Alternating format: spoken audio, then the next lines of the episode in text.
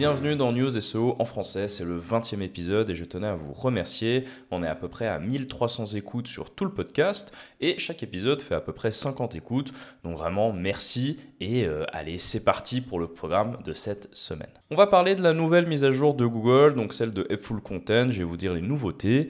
On va également parler de qu'est-ce que un contenu de qualité pour Google. Donc Google s'est un peu exprimé à ce sujet-là. Et pour finir, je vous ai préparé une petite technique Black Hat pour avoir des backlinks. Vous allez adorer. Petit instant pub, je viens de sortir un tout nouveau e-book sur la rédaction SEO. Le e-book est gratuit, vous pouvez le télécharger dans la description. Il y a déjà eu plus de 100 téléchargements. Franchement, foncez, c'est une mine d'or. J'ai eu que des retours positifs. Allez, je vous laisse avec la suite du podcast. Donc on commence, on va parler de la mise à jour Full Content de Google. Dans leur guide, ils ont ajouté trois points.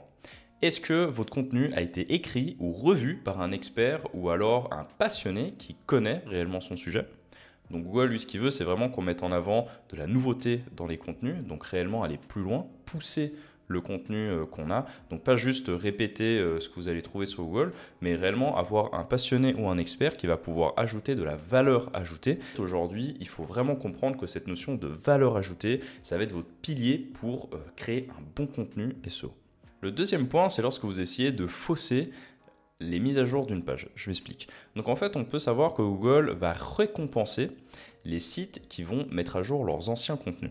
Donc si vous avez un vieux contenu grouillant euh, de plus de deux ans, et eh ben le mettre à jour va faire que Google va réindexer cette page, ou en tout cas va repasser dessus, et probablement qu'elle va vous remettre plus haut dans la SERP, parce que vous aurez mis à jour des éléments, vous avez euh, apporté plus de valeur, etc. Et certaines personnes, ce qu'ils font, c'est qu'elles changent juste la date de création de la page en mode, euh, bah voilà quoi, on a, mis à jour notre contenu, mais en fait c'est juste la métadonnée euh, de date de page qui a été changée. Donc faire ça, ça ne sert à rien, ça ne marche pas. Donc lorsque vous euh, voulez mettre à jour le contenu, changer réellement un, deux, trois paragraphes, et après vous pouvez changer la date, et si possible avoir une date de modification et une date de création pour rester le plus transparent possible. Et en soi, si vous faites ça, bah, c'est très bien et vous allez pouvoir bénéficier de ce petit boost d'update de contenu et surtout voilà quoi essayez pas de gruger en changeant uniquement les dates sur votre site essayez réellement d'apporter une vraie plus-value sur votre contenu et probablement que si ça fait trois ans que votre contenu est là sur le site vous avez sûrement des nouvelles choses à dire dessus et le troisième point c'est plutôt les gens qui ont des sites qui évoluent très vite. Je m'explique. Si vous commencez à créer beaucoup de nouveaux contenus et que vous commencez à supprimer beaucoup d'anciens contenus, bah probablement vous devez éviter. Ce que je veux dire, c'est Google, il aime bien la stabilité. Il n'aime pas lorsque vous allez euh, tout bouleverser euh, sur un site. D'ailleurs, c'est pour ça que les migrations de sites internet, c'est un calvaire en euh, référencement naturel. Juste essayer de conserver les positions lors d'une migration, c'est déjà un exploit, c'est vraiment un gros taf. Parce que tout simplement, Google, il aime pas quand vous commencez à ajouter plein de nouveaux contenus et vous commencez à supprimer plein d'anciens contenus. Et ça, c'est quelque chose qui a été confirmé. Il l'a ajouté dans son guide du Helpful Content que, euh, bah, voilà quoi, il faut éviter de faire toutes ces modifications trop vite, trop souvent, euh, trop d'un coup.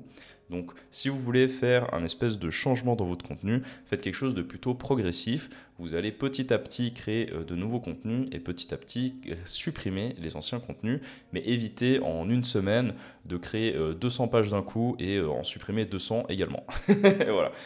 Bon, finalement, c'est quoi un contenu de qualité? Tout le monde sur LinkedIn, sur les réseaux sociaux, disent pour faire du SEO, il faut faire de la qualité. Et dire faire de la qualité, c'est ultra subjectif, parce que finalement, euh, ça veut dire quoi, quoi? Il faut, faire quoi exactement pour de la qualité?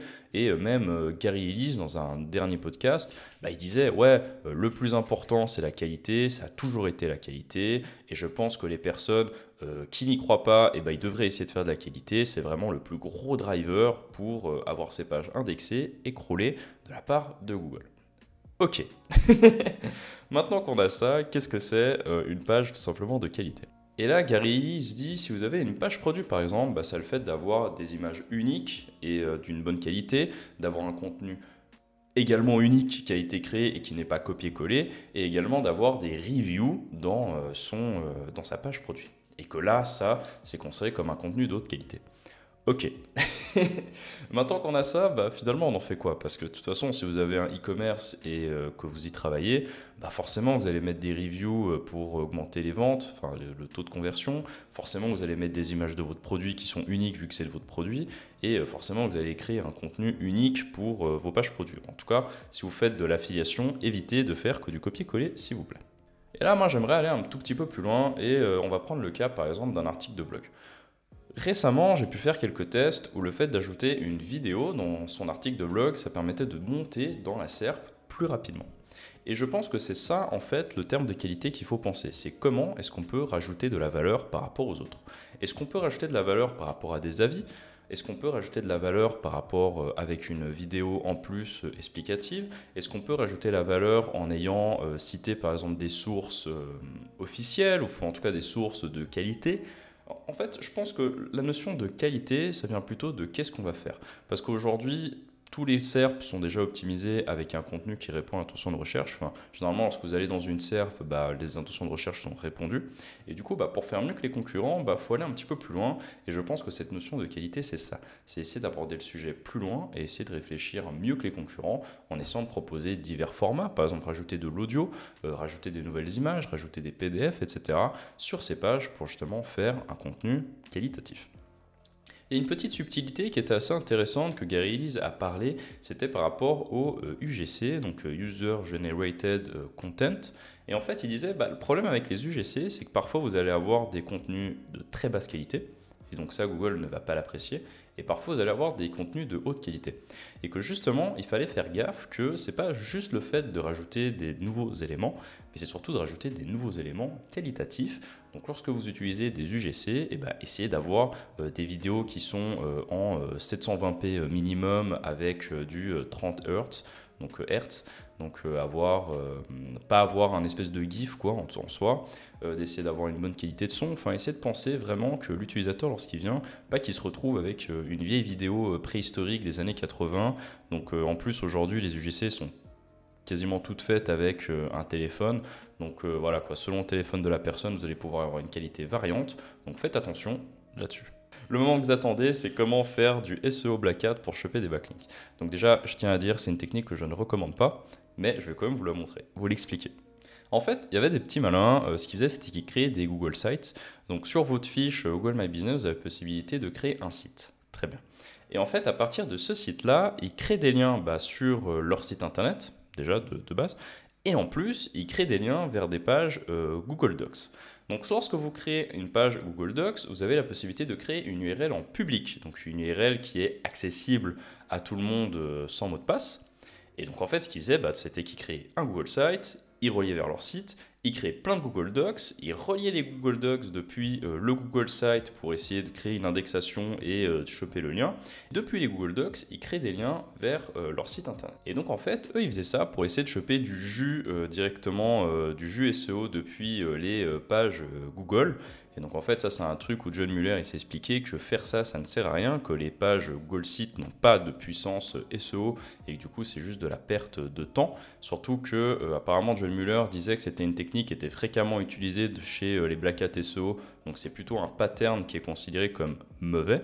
Et euh, effectivement, euh, les pages Google sont indexées en fait. C'est pour ça que ça crée un petit peu cette confusion chez les Black Hat SEO. Que si vous allez sur Google et que vous écrivez site site docs.google.com et que vous lancez la recherche, et eh ben vous allez voir que vous allez tomber sur plein de fichiers spreadsheet, plein de fichiers Word, enfin plein de fichiers Google Docs qui sont euh, effectivement indexés. Et du coup, eux, ils utilisaient ça pour essayer de créer euh, une espèce de faux jus euh, SEO depuis ces pages. Mais bon, voilà. Ne faites pas ça, c'est une technique qui ne fonctionne pas, en tout cas qui a été démentie comme je, par John Muller, qui ne fonctionnait pas et qui était catégorisé comme du Black SEO. Donc voilà, évitez. Moi, je vous en parle parce que je trouve ça drôle, mais voilà, c'est pas quelque chose à mettre en place. C'est tout pour aujourd'hui, on se retrouve à la semaine prochaine pour les nouvelles nouveautés, et d'ici là, faites péter votre SEO.